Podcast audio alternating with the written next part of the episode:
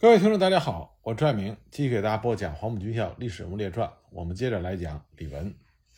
上次我们说到，李文所率领的三十四集团军下属十六军幺零九师，在怀来和华北解放军进行作战。那么幺零九师呢，先是被杨得志纵队给吃掉了一个团，再加一个营。紧接着呢，幺零九师的三二七团，再加上三二五团的残余官兵三百多人，就防守太师庄。大约到了晚上九点左右，华北解放军就开始向太师庄发起了猛攻。打到晚上十二点左右，炮兵营守备的太师庄南面阵地就被突破了，一部分解放军冲入村内，攻到了幺零九师师指挥所附近。当时呢，幺零九师的师长并不在幺零九师师部，他去九十四师了。不过呢，幺零九师的副师长紧急命令缺口两侧用重火器、用火力封锁缺口。阻止解放军的后续部队入村，然后派三二五团的少校团副率领三二五团的残余部队向进村的解放军实施逆袭，同时通知手下各部各自固守据点，不得动摇，以致进村的解放军没有能够扩张战果，瓦解国军的防御体系。经过国军各部协同逆袭，战斗到凌晨四时许，进村的解放军被迫完全退出了村外。国军的防御阵地复趋巩固，而解放军呢攻势稍减，一看围歼国军的意图无法实现，解放军呢就解围而去。当战斗最激烈的时候，九十四师的部队并没有对幺零九师进行援助，主要原因呢还是国军很怕夜战，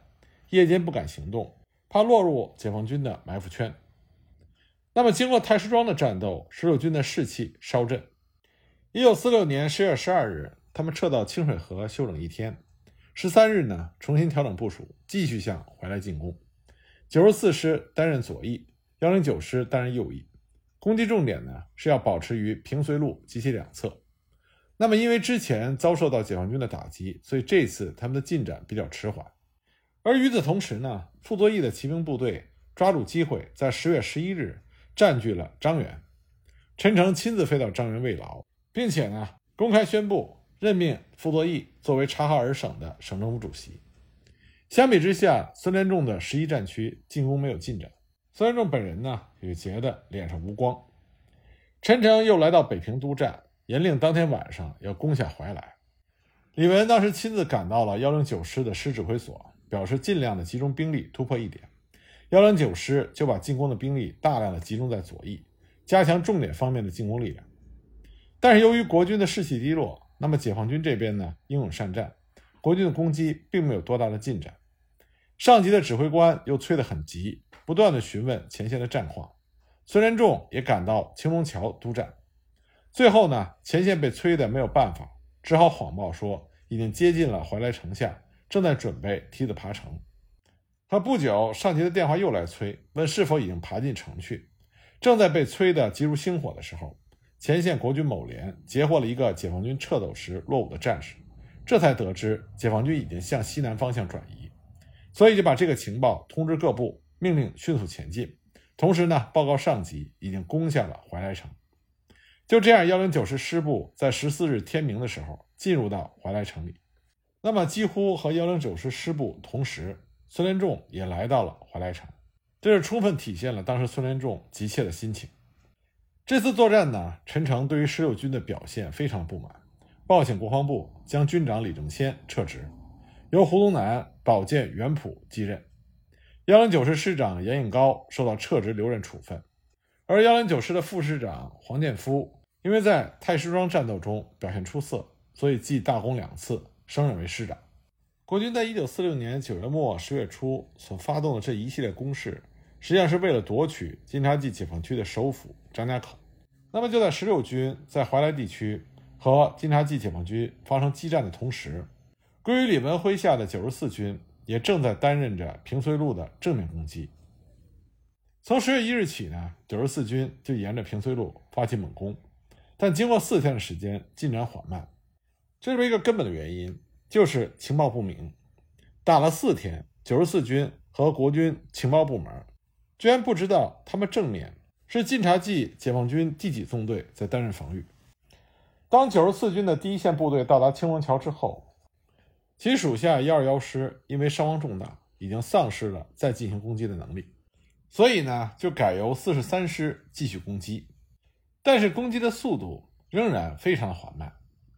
本来呢，以孙连仲为首的第十一战区长官部都希望在十月九日之前侵占张家口，结果第一线部队不仅寸步难进，而且伤亡很大。那么十一战区所部攻势一错再错，就引发了北平行员不满。而第十一战区呢，对于傅作义第十二战区按兵不动，认为协同太差，也颇为记恨。结果没想到十月十日就接获了傅作义十二战区所部。在张北地区获得极大进展的消息，那么十一战区就把这个消息通报给了第一线部队，要求他们冒死攻击。但是呢，成效不大。十月十一日，第十一战区又接到了行员的通报，说傅作义十二战区的部队已经在十月十一日侵占了张家口。当时傅作义的骑兵部队迅速侵占张家口，就成为了国民党政府大力宣传的新闻。而且为了激励国军的士气。国民政府对十二战区给予了大力的奖赏，以李宗仁为首的北平行员认为十二战区奇袭张家口立了头功，建议国防部以全部奖金的四分之三发给十二战区，只发给十一战区参战部队四分之一的奖金，这自然就引起了十一战区的强烈不满。孙连仲以下的各级人员都认为北平行员偏袒了十二战区。他们中的不少人愤愤不平地说：“第十一战区在打下张家口战役中担任正面攻击，遭受的损失最大。拼命是十一战区，奖励却没有十一战区。”其中反对意见最为激烈的是十一战区长官部高参使中将主任金典荣。他原来是作为十一战区派去张家口和十二战区联络的全权代表。他从张家口回北平之后，就以十一战区发言人的身份。在各种集会中，大肆的夸耀十一战区部队在这次战役中的重要性。他曾经在十一战区长官部高级人员的部务会议上说：“只要有战术常识的人都知道，打仗也跟打架一样，要一只手抓住对方的痛处，另外一只手才打得带劲。抓不住对方，就打不中要害。这次拿下张家口，主要是靠十一战区的部队在怀来抓住了共军主力。”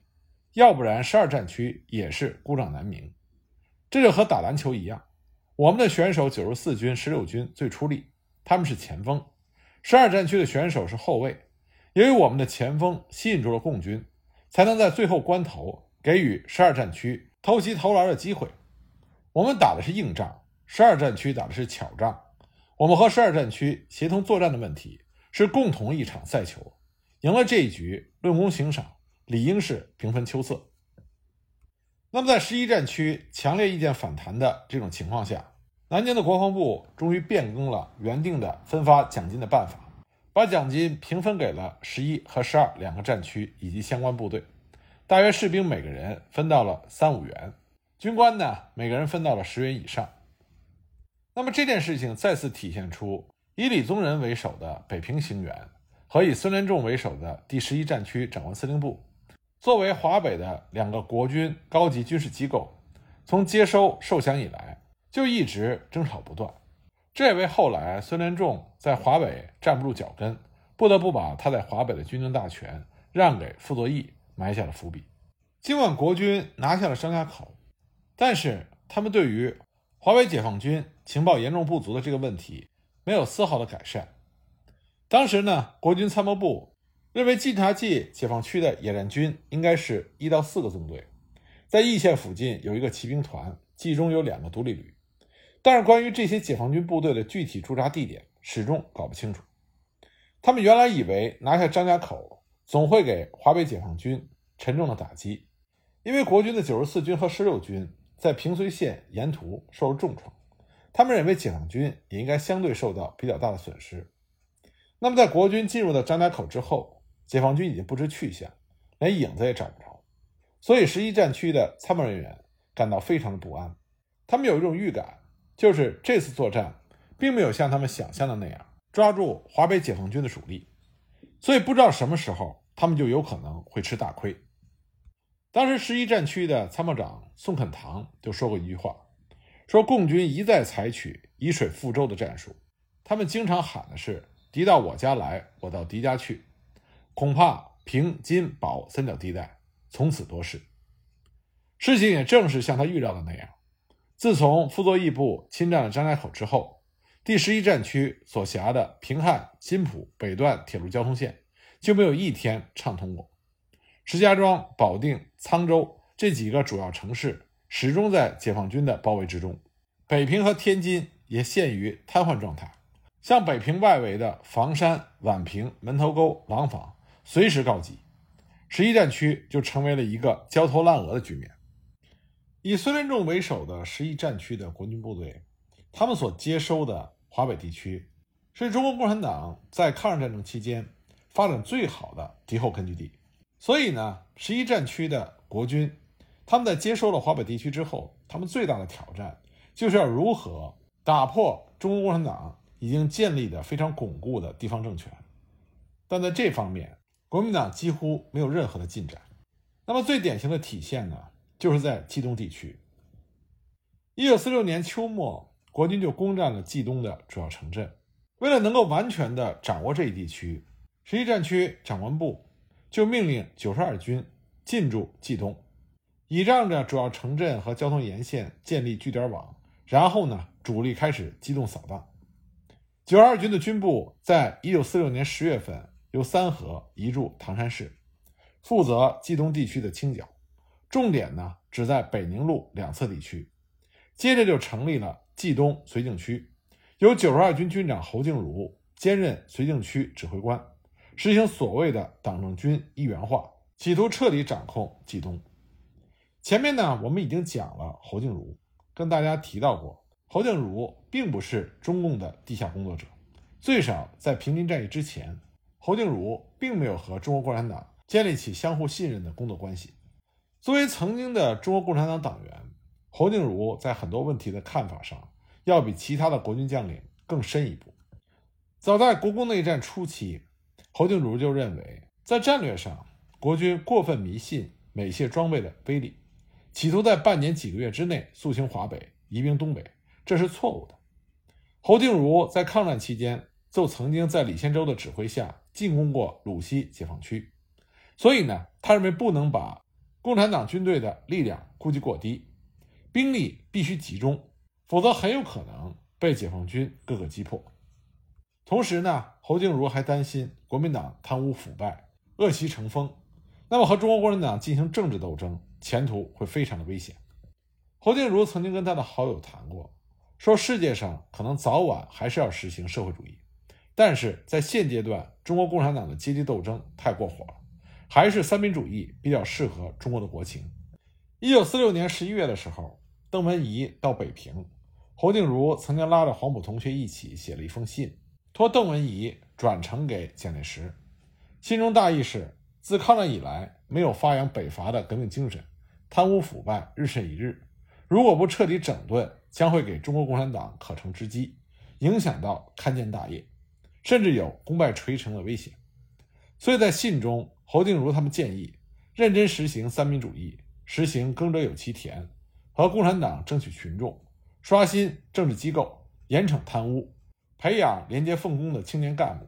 严格整治军队纪律，提高军队的战斗意志，对军事斗争要有足够的估计，要做长期的打算，要尽可能扩编后备部队和机动部队。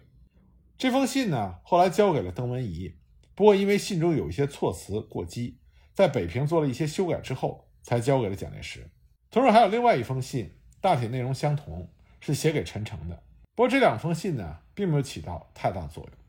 但这里我们就可以看到，作为冀东绥靖区主要军政长官的侯静茹，他对于国民党在军事和政治上的问题看的是比较清楚的。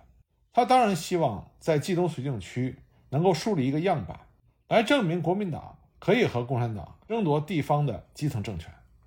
当时冀东绥靖区下辖唐山市以及周边的十五个县，成立这个绥靖区的主要任务就是要统一指挥党政军的力量。限期肃清冀东的解放军，逐步恢复和重建国民党政权。那么十一战区非常重视冀东绥靖区，在它成立之后不久，国民党中央社会部部长谷正刚就经北平到唐山，而十一战区司令长官孙连仲、副长官上官云相等人也都陪同一起视察。谷正刚认为，冀东在战略上是华北连接东北的走廊，在经济上有着丰富的矿产和资源，所以呢，他要求在三个月左右的时间完成清剿任务，并且指定在唐山、滦县之间新建一个滦宁县，加强行政上的控制。谷正刚在视察完毕之后，就借着开完矿务局高级员司俱乐部，召开了军副参谋长以上、部队师长以上、地方专员及唐山市市长。特别党部三厅团负责人的联席会议，谷正刚在讲话中强调，国民党开始军事行动以来进展非常顺利。他认为共产党成为了强弩之末，不难在短期内彻底肃清。希望冀东地区党政军同心协力，早日完成勘建大业。接着呢，九十二军参谋长就报告了清剿经过和清剿计划。唐山市特别党部及三厅团的主任委员也要求发挥党团作用，加强政治斗争。地方行政人员要求扩充保安部队，充实装备，补充弹药。侯定茹这个时候就让他的副参谋长站起来补充说明，就讲到冀东北接长城，并不容易捕捉到解放军的主力。政治上呢，解放军和群众打成一片，可整可零。如果不能在政治上争取民众，单凭军事上清剿是很难奏效的。谷正刚听了之后，并没有再说什么。但从这一点上，我们就可以看到，侯定茹对于国共之争，它的根本要点是什么，非常的清楚。那么，冀东绥靖区，侯定茹指挥的部队包括有九十二军下辖二十一师和幺四二师、五十六师，另外还有交警第三旅、交警第八旅、三个保安团和一些地方部队。当时军事部署呢，是把冀东划分为三个清剿区：二十一师在滦县、滦宁和乐亭地区；幺四二师在丰润、玉田、遵化地区；五十六师呢在三河、蓟县、平谷地区；交警旅担任唐山、开平、赵各庄等矿区的守备，以及唐山、滦县之间的交通维护。在指导要领上，侯定茹他们提出了圈围穷扫。和反复扫荡这两个方针，所谓圈围穷扫，指的就是要准确地捕捉到解放军主力所在，然后以迅速秘密的行动形成合围，将解放军主力彻底击溃。同时呢，地方部队要严密配合进行搜索，防止解放军迅速转移。那么，所谓反复扫荡，是同时在几个地区或者某一个地区实行不定期的持续扫荡，不给解放军以喘息的机会。关于清剿开始之后，对于机动兵力和守备兵力如何分配，这是经过反复争论的。侯静茹当时的想法是先立于不败之地，先为不可胜，以待敌之可胜。他强调，在重要的城镇先建立营连据点，然后再沿着交通线建立班排的碉堡，构成稳固的防御阵地，要求能够独立坚持两个昼夜以上的战斗。不过，北平长官部并不同意这个意见，一再发电报。催促侯静茹抽调主力，大举扫荡，不得延误。侯静茹呢，曾经派他的副参谋长带着兵力部署要图到长官部说明情况，但是呢，十一战区长官部的参谋长宋肯堂指示据点守备兵力最多不应该超过一个师，立刻要抽调约两个师的兵力机动使用，以免陷入被动。后来呢，上官云相又在天津指挥所召开会议，确定了九十二军、六十二军如何配合清剿。侯定茹呢，则反复强调说，要确保冀东地区主要城镇和交通线的安全，至少需要十二个营到十五营的兵力，而能使用的机动兵力不过是四到五个团。当时冀东的解放军正规部队有可能集中了三到五个纵队，所以以他现有的兵力，想要完成清剿任务，的确是有困难。可是上官云相根本听不进去，他认为还是要以三分之二的兵力用于扫荡。为了实现这个目的。上官云相当时亲自到了唐山。那么，上官云相在抗日战争时期是皖南事变的主要执行者，他自以为呢有着反共的丰富经验，想在冀东大显身手。孙连仲这个时候也认为侯静茹谨慎有余，果断不足，所以呢就同意了上官云相从天津移入到唐山，亲自督战。上官云相到了唐山，就住在开滦矿务局的高级招待所。他个别召见了军参谋长、副参谋长和各师师长，说明要在三个月之内全面肃清冀东地区的解放军，先以路南作为重点，而后再向路北山区进剿。具体部署呢，是由天津的六十二军抽调一部分兵力，在唐山以南地区集结，协力九十二军清剿。九十二军二十一师保持重点于右翼，由滦县乐亭间。分数纵队自东向西，六十二军一部分兵力保持重点于左翼，自唐山仙鹤间分纵队由西向东，这样呢，争取把解放军压迫于海岸线而歼灭之。唐山滦县间的守备部队要严密的封锁交通，派出装甲列车昼夜巡逻，防止解放军越铁路北移。幺四二师则抽调兵力对丰润的东南地区扫荡，防止解放军增援。或者向北撤退。部队开始行动之后，在滦宁以南、乐亭西北地区就发现有解放军部队。上官云相严令各部队迅速缩小包围圈。可是因为情报不明，国军部队在搜索前进中到处听到枪声，却始终找不到解放军主力所在。当天夜里，交警部队报告说，解放军大部队在滦县以西二十里处越路北去，铁道呢有数处被破坏。装甲列车进退两难，上官云相当时是暴躁如雷，要滦县抽部队追击，可滦县只有不到一个营的兵力，夜间情况不明，远离据点，很容易遭到解放军的伏击，只好作罢。国军在内战初期的确是占领了大量的城镇，他自以为在战略上和战术上取得了绝对优势，想要以城镇作为依托，实行所谓的扫荡战，逐步连点成线，连线成面。从而达到全面肃清的目的。那么这种想法呢，和抗日战争时期华北日军清剿八路军的想法大致相同。但是国军在实施的过程中，甚至还不如当年的日军。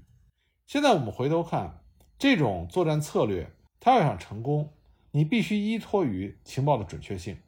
在抗日战争时期，日军就派出了大批的汉奸和特务进入到扫荡区域，这样才能准确地把握住八路军的动向。那么内战期间，国军的这种扫荡战，他在情报搜集工作上做的远远不够。这主要是因为中国共产党的基层组织遍布华北大地，这就让国军变成了聋子和瞎子，他们的如意算盘是不可能成功的，反而被解放军的运动战和游击战击得粉碎。就冀东来说，一般县城控制一个营的兵力，县城和县城之间还建立了几个班排的据点。较大的县镇还建立了连的据点，比较最孤立的据点是遵化，每次送粮送弹药至少要抽调两个营左右的兵力，因此呢，国军每多占一个点，就相当于多背了一个包袱，兵力就更加的分散，可以机动用于扫荡的兵力也就越来越少。大约到了一九四六年底，路南较大规模的扫荡告一段落，那么从六十二军抽调的部队就返回了天津，那么接下来的清剿工作。就由九十二军独立承担。那么侯静茹指挥九十二军在接下来的清剿中有没有取得重大战果呢？我们下一集再继续给大家讲。